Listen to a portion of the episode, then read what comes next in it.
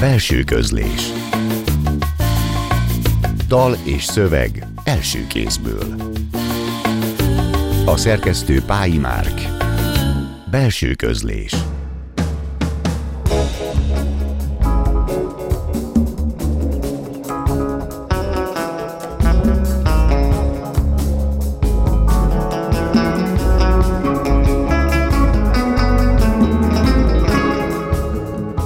estét kívánok!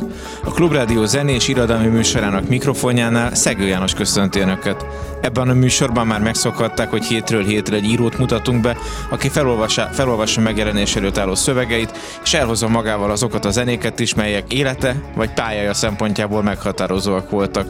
A mai vendégünk méghozzá a műsorunk 299. adásában Lichter Péter, aki eddigi filmes pályájához tette hozzá regényírói debütálását most, nem is kimondottan csak szépirodalmi, mégis igényes és figyelemre méltó módon. Erről is fogunk beszélgetni a mi adásba, de kezdjük is a neveddel. Egyrészt köszöntelek a stúdióba, Péter. Hello, szia. Másrészt kezdjük a neveddel. Én sokáig azt hittem rólad, hogy a Lichter ez egy művésznév, amit így találtál magadnak, ami a filmes identitásodhoz szépen kapcsolódik, a lámpa, fény, egyebek. Járt már ezzel más is így egyébként? Vagy én vagyok az első? Szerintem te vagy az első, akiben ez felmerül, de ö, én is nem is tudom, mikor néhány évvel ezelőtt ö, így pontosan ez a kérdés felmerült ilyen e- egoista módon, hogy milyen szerencsés vagyok, hogy így kettő így összepasszolt már, mint hogy a, a film és a, a nevem, de nem. Van, van még sok, viszonylag sok Lichter a családban, szóval. Világos. Én szerintem ezzel a nével gyakorlatilag a Müncheni Egyetem professzora bármikor lehetnél, nem? Egy Péter Lichter, és akkor megy gyakorlatilag igen, ebből aztán, igen, tehát abszolút internacionális, kozmopolita név. Itt az, itt az ékezet szokott bezavarni itt az íráskor. Uh-huh. De Amerikában egyébként kimondottan elterjedt, tehát már rágugliztam erre a névre nyilván, ki uh-huh. nem, és mármint a sajátjára, és és elég sok, még az IMDb-n is, a filmes adatbázison is elég sok Lichter van, illetve van egy híres Péter Lichter német rákutató. Ó. Akkor ő lehetne is a München Egyetem professzora, és vele is beszélgethetnénk itt, de most maradunk melletted. Viszont ezen a sikon maradva, hogy vissza tudsz emlékezni az első igazán intenzív film vagy filmes emlékedre, ami akár tévé, akár mozi, és így egy ilyen villanófényként beégett a elméd retinájába? Hát ilyenből nagyon sok van, tehát uh, most így hirtelen három-négy eszembe is jut így a 90-es évekből, nekem ez volt a meghatározó gyerekkori mozikorszakom, még egészen pontosan mondjuk 93-94 magasságába kezdtem el moziba járni, és akkor még ugye nem nagyon voltak multiplexek. Például a Bartók moziban van egy nagyon éles emlékem, uh-huh. a Móricz Zsimon körtér közelében volt a Bartók. A 12 majom című filmet ott láttam először, illetve ami még szintén nagyon intenzív, ugyanebből, szinte ugyanebből az évből, a Dr. Moró szigete a Marlon Brandóval, meg a a Vol Kilmerrel. Azon annyira fölkavarodtam, hogy ki is kellett jönni a moziból, teljesen, teljesen ráparáztam. Illetve ami másik, ami meghatározó, ez a Ryan közlegény megmentése, ami, amit az Átrium moziban láttam a Margit körúton. És annyira, annyira belém ivódott, vagy belém égődött, hogy kb. még tényleg arra is emlékszem, hogy apámmal láttam, elsősor, erkély, uh-huh. tehát hogy tényleg így minden. Nekem a Nagy Uranás kettő kötődik az Átrium mozihoz, úgyhogy nekem valahogy más asszociációim vannak, de a mai napig eszembe jut, hogy melyik filmet, melyik régi olyan moziba láttam, ami ma már nem is mozi egyáltalán, úgyhogy ezek ilyen érdekes nyomok a múltunkba. Igen, igen. Azt hiszem, és hogy téged a film így egyszerre érdekelt elméletileg, meg gyakorlatilag is a kezdetektől? Inkább gyakorlatilag érdekelt, de mivel egészen, tehát az érettségi után Én egy évet eltöltöttem egy ZKF nemű főiskolán, és utána bekerültem, hogy bejutottam az ELTE filmszakra, ahol meg ugye elméleti, meg történeti képzés volt. Így nálam ez a kettő nem nagyon vált ketté, tehát amikor elkezdtem filmeket csinálni, mondjuk érettségi magasságában, akkor elkezdtem filmekről olvasni, meg nyilván filmeket nézni, bár ezt már tíz éve korábban elkezdtem, és, és engem mindig érdekelt a kettő. Tehát nem, nem volt az, hogy így az eltén, hogy jaj, úristen, még egy filmtörténeti kurzus, meg izé, de nem szenvedtem végig az eltét, hanem imádtam kb. minden akkor ezen a dialektikán haladjunk tovább, előtte azonban jöjjön az első szám Lichter Péter választásában az El Michels Affertől a Simi Simi Ja című dal.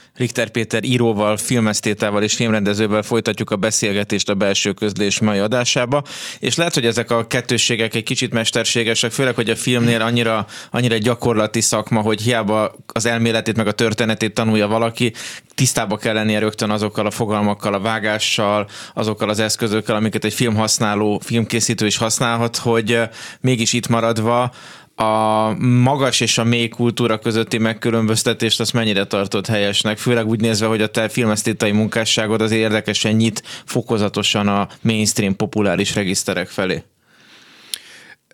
Én ezt mindig hangoztatom, hogy, hogy nem szeretem megkülönböztetni ezeket a, ezeket a regisztereket, vagy nem tudom, már ha azt mondom, hogy szinteket már akkor már abban megkülönbözök. Már ez egy hierarchia lesz, igen, igen, már akkor hierarchizálom. A dimenziós szót esetleg? Igen, mondjuk a dime, vagy mező, tehát mező. itt le, be lehet hozni ilyen elméleti fogalmakat, szóval én nem, szóval én nem, nem nagyon teszek különbséget, vagy nem nagyon hierarchizálok a, a filmjeim, vagy többet, tehát filmjeink, mert többet Máté Borival közösen jegyzünk, ezeket a regisztereket vagy mezőket keverik. Tehát horrorfilmektől kezdve most a, a Dr. Moró Szigete című regényből csináltunk egy rövid filmet, ami, ami szintén, hát most már azért talán a kánon része, de... Hogy vissza, a Brando Volkilmer Igen, csak, csak hogy igen, hát nem véletlen, hogy e- igen. ehhez az alapanyaghoz nyúltunk, egyfajta ilyen traumafeldolgozásként is fel lehet fogni, de hogy ez a lényeg, hogy nem, nem ö, teszünk különbség, nem egyszerűen azzal foglalkozunk, hogy olyan filmeket ö, csinálunk, olyan filmekről írunk, vagy egyszerűen olyan dolgokat írunk, ami érdekel, és ez nagyon is érdekel. De téged a Dr. Moró mellett a Jean Moró is érdekel, ezt a szóvicet elnézést most találtam ki.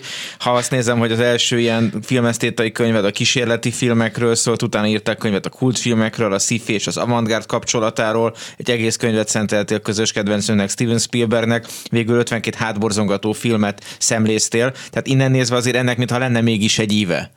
Vagy, Ö, van egy ilyen nyitás, ennek a nyitásnak egyébként nem feltétlenül az ízlésem változása, hanem az írói magabiztosság változása az, amit ezt nyomon követ, mert az ízlésem az semmit nem változott tulajdonképpen 30 év alatt. Tehát ezt ebben szinte biztos vagyok, vagy nagyon keveset változott, cizellálódott mondjuk így, de amikor én elkezdtem filmekről írni a Prisma nevű folyóiratban 2009-ben, akkor kimondottan évekig csak kísérleti filmekről írtam, mert hogy akkor nagyjából így felosztottuk egymás között így a filmes világot, tizenvalányon voltunk a szerkesztőségben, és akkor én voltam a kísérleti filmes, úgymond.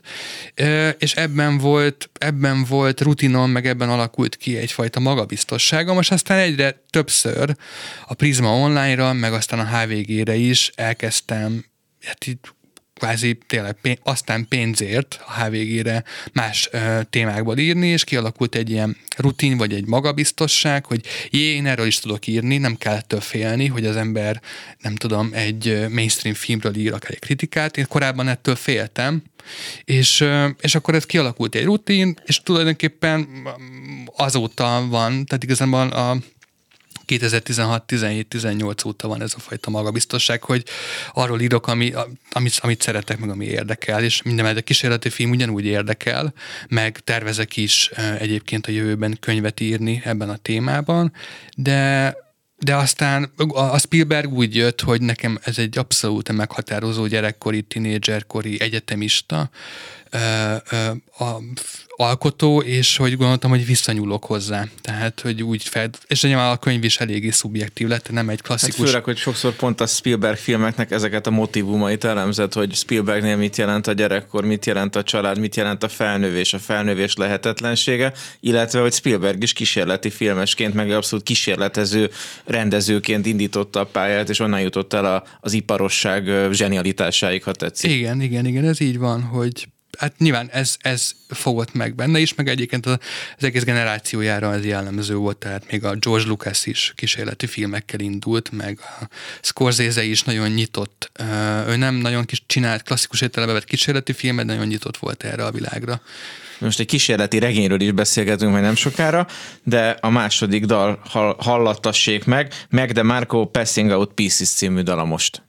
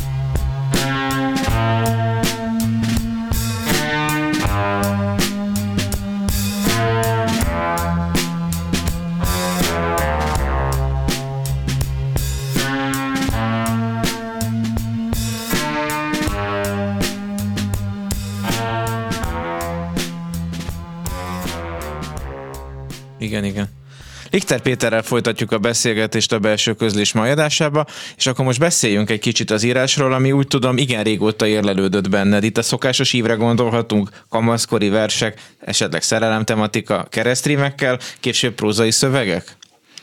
Hát figyelj, az ív az abszolút megvolt, csak nálam a, a, az ív egyik vége és a másik vége között volt egy mondjuk, hát most akkor gyorsan számolok, egy ilyen 16 éves szünet, Aha.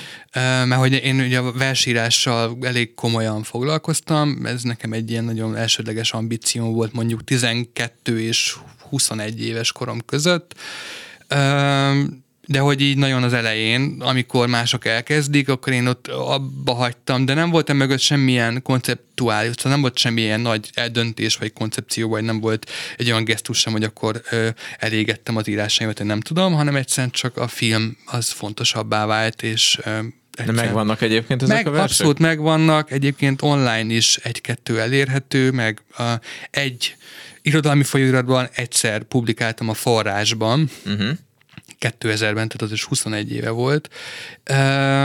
és utána meg ugye jött a film, és az írásra így jöttem vissza, hogy a filmekről kezdtem el írni, és, és aztán, aztán sok év után megjött ez a, a, a Kubrick akció, a kvázi első prózai szöveg, Um, tehát filmet írni, most nem csak a filmről ír, hanem mondjuk filmírás és, és szövegírás azért az nagyon más, nem? Tehát itt a abstrakciónak, meg a vizualitásnak is nagyon komoly különbségei lehetnek, meg a nyelv szerepe, gondolom elsősorban. Abszolút más, tehát nyilván, és forgatókönyvből is igazániból csak egy-kettőt írtam. A, egy klasszikus, forg, klasszikus, hát mondjuk úgy, hogy félklasszikus forgatókönyvet írtunk a Kránic Bencével, meg a Roboz Gáborral az Üres Lovakat, amit aztán színészek eljátszottak, mm. és lett belőle egy film, persze nem klasszikus film, de ott ugye egy dialógus. Tehát a forgatókönyvek alapvetően dialógus centrikusak, és nem olyan értelemben nyelvcentrikusak, mint nyilvánvalóan, mint egy prózai szöveg, vagy egy próza,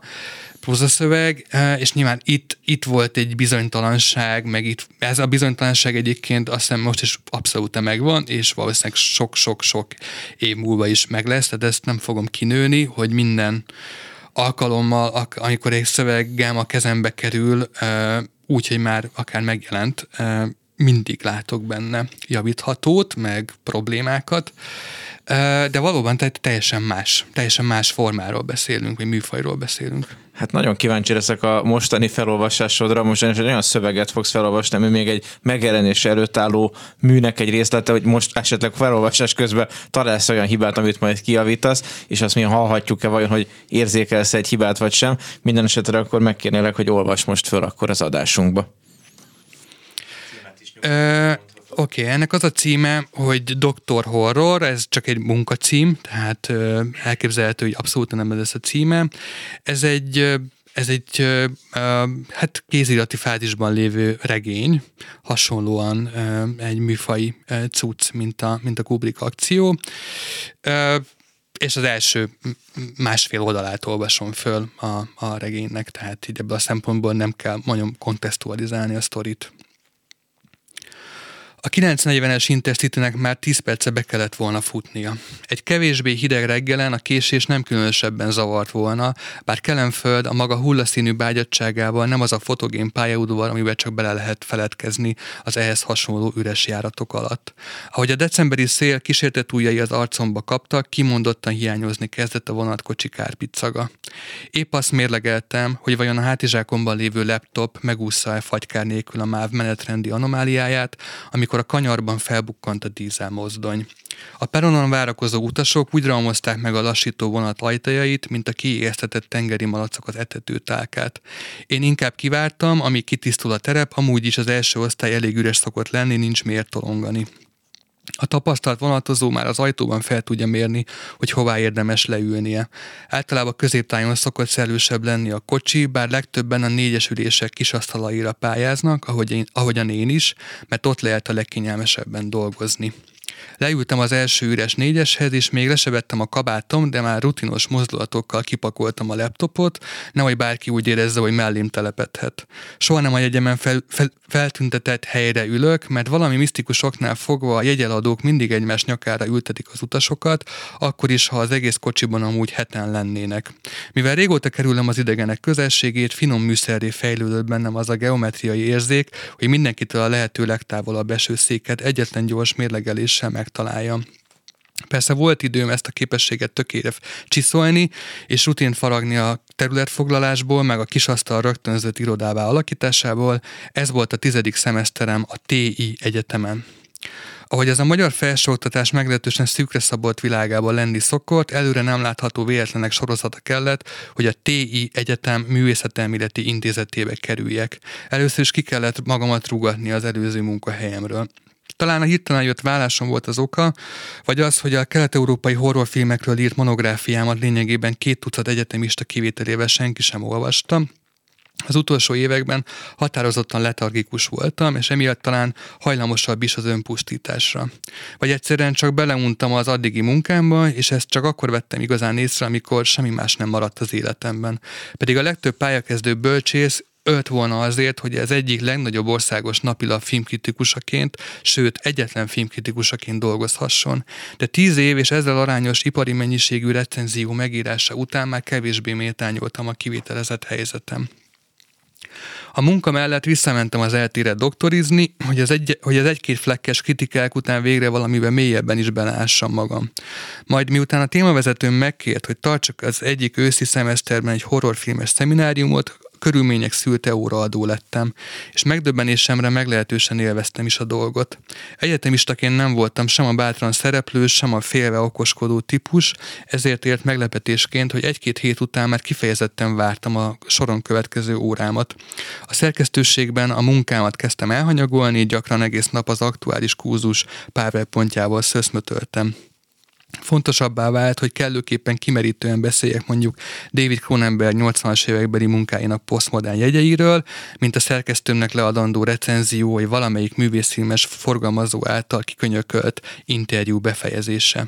Ez volt az élem egyik oldala. A másik tagadhatatlanul az volt, hogy a feleségem minden különösebb dráma nélkül elhagyott. Kezdjük ott, hogy már összeállásodnunk sem kellett volna, de mint elértük a 30-at, szinte automatikusan vetettük alá magunkat részben képzelt, részben valós elvárásoknak, és az, hogy egyáltalán nem illettünk egymáshoz, csak hat év együttélés után derült ki. Én az egészből annyit szültem le, hogy bölcsebb lett volna az összeházasodást az együttélés utánra időzíteni, de végső soron mindegy volt, legfeljebb a vállással járó papírmunkás sajnáltam nem volt gyerekünk, vagy számottevő vagyonunk, ami miatt legyilkolhattuk volna egymást. Ebben az időszakban jelent meg a doktorim is, de annyi vizet sem kavart, mint egy partra vetett haldokló fóka bébi utolsó lehelete. Végül nem nagyon kellett tepelnem, hogy kirúgjanak a laptól. Egy dermesztően unalmas hétfői értekezletet azzal próbáltam feldobni, hogy a szerkesztőt ostoba faszfajnak neveztem, miután becsmérlő megjegyzéseket tett a filmtörténet egyik legnagyobb mesterművére, a dologra. Az egy jó kérdés persze, hogy a Carpenter film egyáltalán hogy kerül került szóba a szokásos belpolitika és bulvár témák között, de már nem nagyon emlékszem. De így lettem rövid úton majdnem 40 évesen újra aglegény és munkanélküli.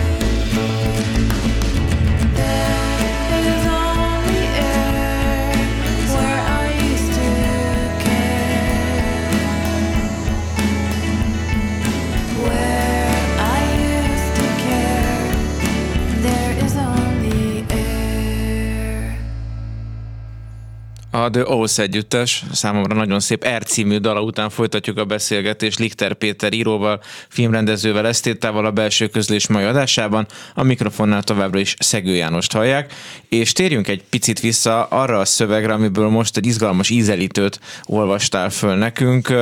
Hogy gondoljuk, hogy képzeljük ennek a könyvnek a további alakulásait, egyáltalán te már kigondoltad de hogy mi hogyan fog történni? Ja, abszolút, ez a kézirat már készen van, csak olyan értelemben nincs kész, hogy még azért dolgozni kell vele, plusz nyilván még szerkeszteni is kell. Hát nem akarom elszpoilerezni a sztorit, de hogy itt egy magyar egyetemi közegben létező kortárs sztori, és egy, egy, egy magyar egyetemi tanár, egy ingázó tanár, és hát itt a saját tapasztalatból merítettem. Igen, érezhető ez... némi önéletrajzi húzat a szövegben. Ö, ö, ö, története, aki egy ilyen jó 90-es évekbeli thriller horror sztoriba keveredik, tehát ez a, hogy mondja, ez a, a campus thriller, mint alműfaj alá sorolnám ezt a, ezt a, a sztorit, és hát ki, felszínén egy gyilkosság, egy tanár elhalálozik már a könyv legelején, és, és egy újságíróval nyomozva olyan, hát ilyen dirty cuccok kerülnek elő az egyetem tevékenységében, hogy ami aztán elviszi ilyen horror horrorabb ö, ö, irányba a sztorit. Akkor most hadd akasszam egy kicsit a horror hóhért, ugye te az egyik könyvedben konkrétan a thrillereket, hátborzongató filmeknek a fenomenológiáját elemzed, hogy most, amikor egy ilyet megírtál, hogy látod, milyen eszközei vannak az írónak ahhoz, hogy mondjuk egy ilyen hatásmechanizmus felépítsen mondjuk a filmeshez képest? Hú, ez, ez nagyon jó kérdés. Most azt igen, tehát egyrészt soha nem rendeztem horrort, ilyen klasszikus horrort, tehát történetmesélő filmet, így nyilván csak... Borzongatót azért már készítettél? Borzongatót már készítettem, igen, meg, meg, igen, meg, a, meg nyilván ilyen a határterületi filmet, kísérleti filmet, ami ezekkel a hatásmechanizmusokkal játszik, igen, de ilyen klasszikus filmet, vagy a, a klasszikus hollywoodi filmet meg nem, de és ez éppen ezért csak mondjuk a míg elemzőként, vagy esztétaként tudok erről, vagy ezekről a filmekről beszélni, de nyilvánvaló tök más. Ö, ö, ott, egy, ott a nyelvnek kell megteremtenie, a nyelv dramaturgiájának, meg a nyelv érzékiségének kell megteremtenie ö, a, azt, amit a, a ami, tehát azt a hárboznongot, vagy kísérteties hatás, ami talán egy jobb szó a kísérteties, uh-huh, de, de, de, hogy nyilván, és ez az írás közben nagyon érdekes volt, hogy hát nyilván ez a könyv is, meg a Kubrick akció is hát nagyon sokat merít a filmekből, dramaturgiájában, nyilván szerkezetében, hát, ahhoz nyúltam, amit ismerek, de hogy izgalmas volt azt megélni, hogy de egy-egy jelenet, vagy egy-egy idézéles képsor ö, ö, egyszerűen kivitelezése, vagy megvalósítása olyan nyelvpoétikai ö, flasheket igényeltek, hogy tényleg így visszaregresszáltam a tinédzserkori versírásban, hogy, uh-huh. hogy, hogy olyan, tehát, tehát abszolút nem, tehát, na, szóval ezt azt akarom mondani, nem olyan, mint filmet csinálni nyilván, és tök mást uh, mozgat meg, de hogy pont az írásban is az érdekel, uh, ami a filmben nincs, a filmben meg az érdekel, ami az írásban nincs, tehát hogy ez a vicce ez a dolog, hogy és kicsit azt is keresem az egyikben, mint ami, na mindegy, szóval, hogy így van egy... Ért, értem a dinamikáját, vagy egy a, frusztrál... azt a feszültségét a dolognak, viszont azáltal azáltal, hogy a regényednek is a Kubrick akció címet adtad, ezzel, mint a direkt alá is úsznál annak a dolognak, hogy itt most az a filmes pasas kezd el könyveket írni, miközben ez adott esetben egy kicsit a kritikának, meg a lendő olvasatoknak egy önbeteljesítő jóslata is, tehát hogyha egy költő elkezd prózát írni, akkor mindig megkapja egy költői próza, ha egy történész ír, akkor az, hogy milyen jól vannak benne az adatok most akkor még meg fogod kapni, hogy a filmes eszközökkel dolgozol, akkor is, ha éppen nem azzal dolgoznál, de itt direkt ráhúzod erre még a subkontra fedáksárit, hogy egy mozigépész a sztori főszereplője, hogy nagyon erősen be van ágyazva ebbe az egész film csináló akármibe, hogy ez egy ilyen szándékos túltolása is volt a dolgoknak? Hát Abszolút, tehát uh, nyilván egy olyan sztorit, a, a Kubrick akció esetében egy olyan sztorit írtam meg, ami, ami egy ilyen, kicsit egy ilyen vágybeteljesítő történet volt. Ugye ez arról szól, hogy egy 70-es évek New Yorkjában járunk, és egy uh, kicsi szerencsétlen 30-as mozigépész ilyen elvetélt uh, versírói ambíciókkal talál, talál egy ilyen misztikus dobozt, amit ott hagynak a, a lakása előtt, aminek a segítségével képes lesz kvázi a gondolataiból filmet csinálni, fizikailag, tehát így a filmszalagra ö, ö, filmeket vagy gondolatokat égetni, és a haverjával felforgatják Hollywoodot, ö, mert hogy ilyen zéró költségvetésű, nagyszabású filmeket kezdenek el itt a, a, a garázsban gyártani. És akkor ebből lesz egy ilyen üldözős uh, sztori, most nyilván nem mondom el, és nem is tartogat igazániból olyan értelemben őrült nagy meglepetéseket, hogy aki látott három James Bondot, meg a keselyű három napját, akkor össze tudja rakni, hogy itt mi lesz. De hogy ez, nyilván ez egy ilyen ön, ön, hogy nem önmegvalósító, de hogy egy ilyen vágybeteljesítő mm. sztori, hogy sokat fantáziáltam ezen, hogy milyen jó lenne. Ez egy ilyen eszköz, és azon morfondíroztam, hogy mi történne, hogyha tényleg lenne egy ilyen eszköz. Aztán persze a maga a könyv nem ment el abba az irányba, hogy nem lett egy ilyen értelemben hardcore, spekulatív, alternatív filmtörténeti cucc, bár vannak benne kritik, ilyen kvázi képzelt kritikák, meg vannak benne nem létező filmeknek a leírásai, de nem ment el egy ilyen brutál spekulatív fikcióba, 1200 oldal, nem tudom, pincson, flashelés, meg nem tudom, hanem, hanem azért meg akartam tartani egy ilyen áramvonalas, könnyed, lightos sztorinak ezt az egészet. De igen, ez fontos volt, hogy az a közeg, ha bár én nem éltem a 70-es évek New Yorkjában, bár voltam sokszor New Yorkban, és elég ismerem a film történetét, vagy ezt a korszakot, hogy az, azt a közegről akartam írni, tehát, tehát ez egy ilyen logikus, hogy mondjam, kapcsolás volt, vagy lépés volt a filmesztétika írásról a, a próza felé. Meg kihasználtad a fikció autobiografikus lehetőségeit, hogy azzal, hogy elvitt egy New Yorkba, létrehoztál egy ilyen karaktert, épp azzal tudtad kvázi magadat is picit beleírni ezt és az így jöttem tipológiát használod valamelyik interjúd, hogy ez egyfajta így jöttem film, miközben pedig mozgalmas, kalandos, ponyvás thriller hogy megint a te szavaidat idézem. Igen, abszolút. Én, ö, ö, én ezeken a könyveken szocializálódtam, és sőt, most is ilyen könyveket, most megnézed a hátizsákomat, egy Stephen King regény van, az új Stephen King regény van benne. Um, és Meg is nézem a hátizsákodat, miközben meghallgatjuk a Say Hi to Your Mom-tól a Show Cones and Puppies című dalt.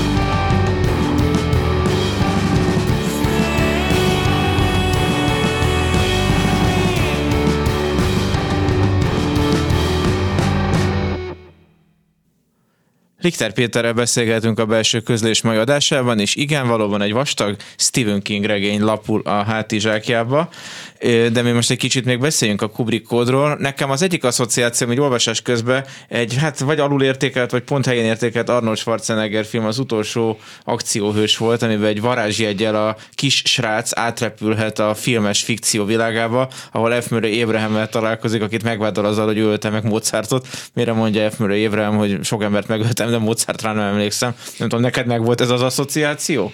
Nem, de örülök, hogy eszedbe jutott. Ez egy nagyon alulértékelt film 93-ból, és az a triviája, hogy akkor jött ki, amik abban, azon a héten vagy hónapban jött ki, amikor a Jurassic Park, tehát ugye rosszkor volt rossz helyen. Egyébként meg szerintem tényleg egy, egy remek film, de van, van nyilván ez a, ez a koncepció, hogy valami geek a, a, a, át, átrepül, vagy megvalósít egy, egyfajta álomvilágot, vagy átkerül egy álomvilágba, ez, ezen nyilván nem találtam föl semmi újat.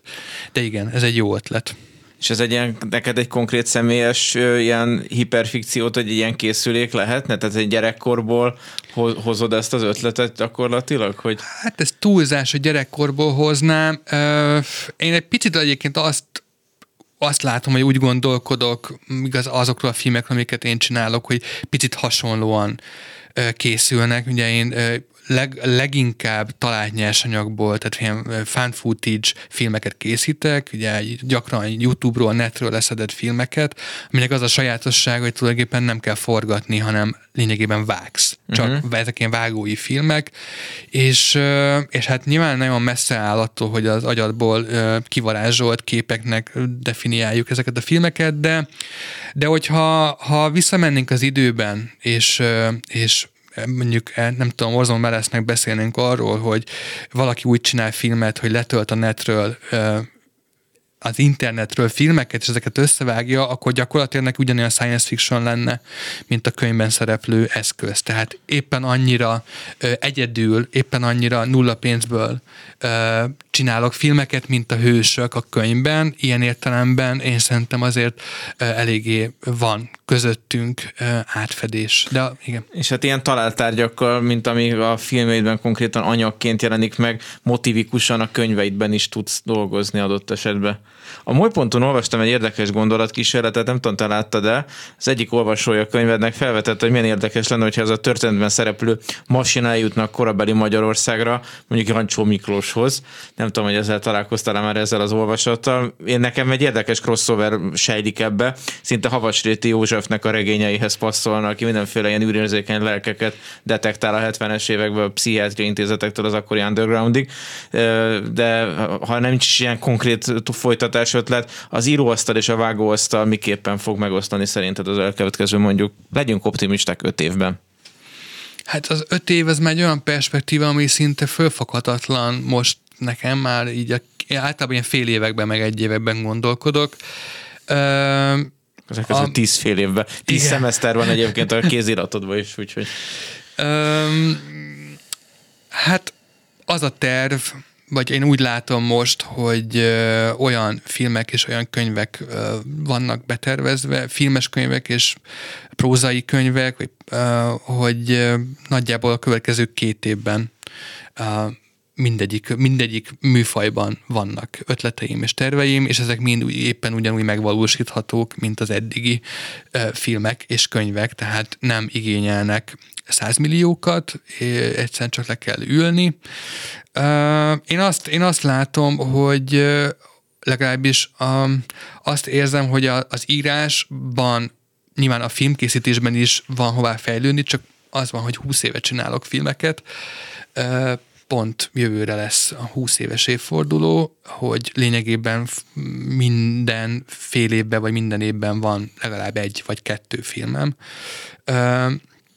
és, és az írás egy olyan, olyan bizonytalanságot, meg egy olyan izgalmakat rejt, hogy, hogy, itt, hogy itt érzem azt, hogy, hogy nem, nem azt, hogy fejlődni, mert a filmben is lehet fejlődni, de hogy itt, itt vannak, itt érzek igazi kihívásokat, de a filmben, tehát a filmkészítésben is van még egy-két olyan ötlet, amit meg akarok csinálni mindenképpen. Azt mondanám, hogy egyre ö, nem tudom, 50-50 felé fog eltolódni a dolog, míg eddig ugye el, eléggé a filmnek volt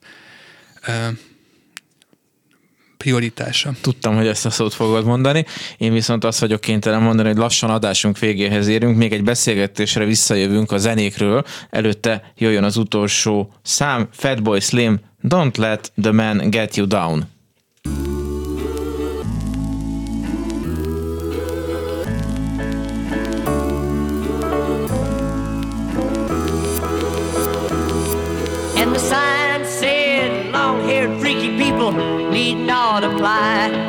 And the sign said, long haired freaky people need not apply. And the sign said, long haired freaky people need not apply. And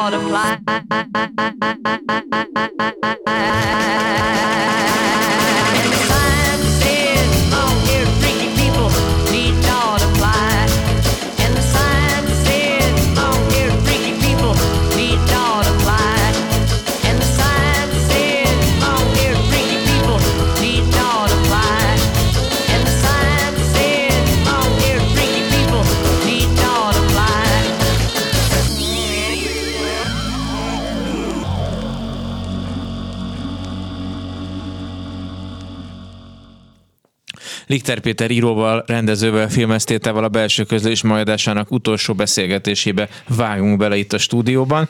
Beszéljünk akkor ezekről a zenék, beszéljünk a zenékről és ezekről a zenékről is. A zenehallgatás mennyire, össz, mennyire függ össze a filmekkel számodra? Mennyire független tőlük? Hát Hmm, tehát én um, kicsit zavarba vagyok így a zenével kapcsolatban, és sosem voltam ilyen igazi zenebolon, tehát a barátaim között ö, van egy-két igazi kemény vonalas zenebolond, és ők voltak azok, akik tanítottak, meg mutogatta dolgokat, és szerintem csomó szám, amit most hoztam, azok közül egy-kettő milyen 15-20 évvel ezelőtt általuk lett bemutatva. A film, nyilván a film és a zene végtelen számú, az összefüggései végtelen sokat lehetne beszélni. Nekem valahogy sosem volt a kettő elválaszthatatlan. Valakinek uh-huh. nagyon, nekem soha. Én, én, én azokat a filmeket is szeretem, amikben nincs egyáltalán zene, sőt, egyáltalán nincs hang, tehát nem, nem, ilyen értelemben nem vagyok zenefüggő, vagy ilyen uh-huh. nem, nem tudok, tehát meg tudok lenni a zene nélkül is filmekben, filmeken kívül azért szeretek én is zenéket hallgatni. És ezek, amiket hoztál, ezek ilyen korábbi korszakaidnak a markerei egy kicsit? Van egy-két marker benne. Az első szám az legkevésbé marker ebből a listából. Ez az El Michel Affairnek a Simi Simia. Igen, ezt egy Guy Ritchie filmben hallottam egyébként, egy mostani kettő film előtti Guy Ritchie film, ilyen gangsteres, nem jut eszembe, úri, úri emberek? emberek, igen. és kicsit rákerestem erre a bandára, akik egy Wutan Clan albumot, vagy Wutan Clan számokat dolgoztak fel újra, és, és nekem nagyon bejött ez a szám. Ez volt, ennek van a legkevésbé, hogy mondjam, ilyen életmarker jellege. A másik számok, már, vagy mások már, már sokkal inkább a Say Hi to Your Mamot, meg a The O's nevű eléggé ismeretlen együtteseket, amerikai indie együtteseket a, a barátom mutatta meg nekem, Gerencsér Dávid még 2000-es évek elején. Uh-huh és eléggé frissen, tehát ö, tényleg egy-két év. Nem is tudom, hogy a Dávid hogyan fedezte föl őket. Egyébként a Dáviddal csomó filmet is csináltunk annak idején együtt, meg ő már vágóként dolgozik. Ö, és a, a, a Fatboy Slim pedig ő, ő is egy ilyen értelemben marker, mert a, a Halfway Between the Gather and the Stars című albumját nagyon sokat hallgattam ö, koromban. És McDemarco, Passing Out Ja, Pieces. igen, és a McDemarco, ő meg egy, egy, egy, egy, egy mostani felfedezés, őt szerintem én négy-öt éve fedeztem föl YouTube-on, ilyen szörfölés által, és, és a, ezt a Salad Days nevű című albumját nagyon sokat hallgattam, és nagyon meghatározó volt ez a Covid időszak alatti ilyen lazulás, hoz jó, jól jött. Ilyen isme, ismétlődő zenehallgatónak képzellek el, akinek így van, hogy betapad a, beakad a lemez, vagy nem Abszolút, tudom. tehát szerintem ebből a szempontból nem vagyok, mondom, nem vagyok a tipikus zenehallgató vagy zeneszerető, mert van szerintem egy ilyen 40-es repertoár, amit az elmúlt 25 évben hallgat, széjjel hallgattam, és a, általában a barátaim próbálnak kipussolni így ebből a konfrontzónából, vagy ebből a zónából, hogy itt újakat fedezzek fel. Köszönöm, hogy ezekbe a zónákba bevittél minket, és beszélgethettünk. Köszönöm, hogy felolvastad a részletet az elkövetkező műből, úgyhogy mai adásunk végéhez értünk, Köszönöm és szépen. Likter Péter írót, filmrendezőt, esztétát hallották itt a mai adásban. Jövő héten a belső közlés 300. adásával várja önöket Marton Éva, amelyben a legerősebb kötet nélküli pályakezdőnek járó Petri György díj idei győztesével Vados Annával fog beszélgetni, de a második és a harmadik helyezést elérő Kósa Eszter és Bíró Zsombor Aurél szövege is el fognak hangzani.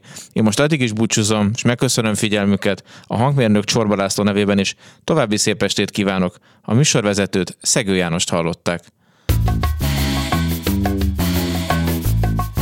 Belső közlés. Dal és szöveg első kézből.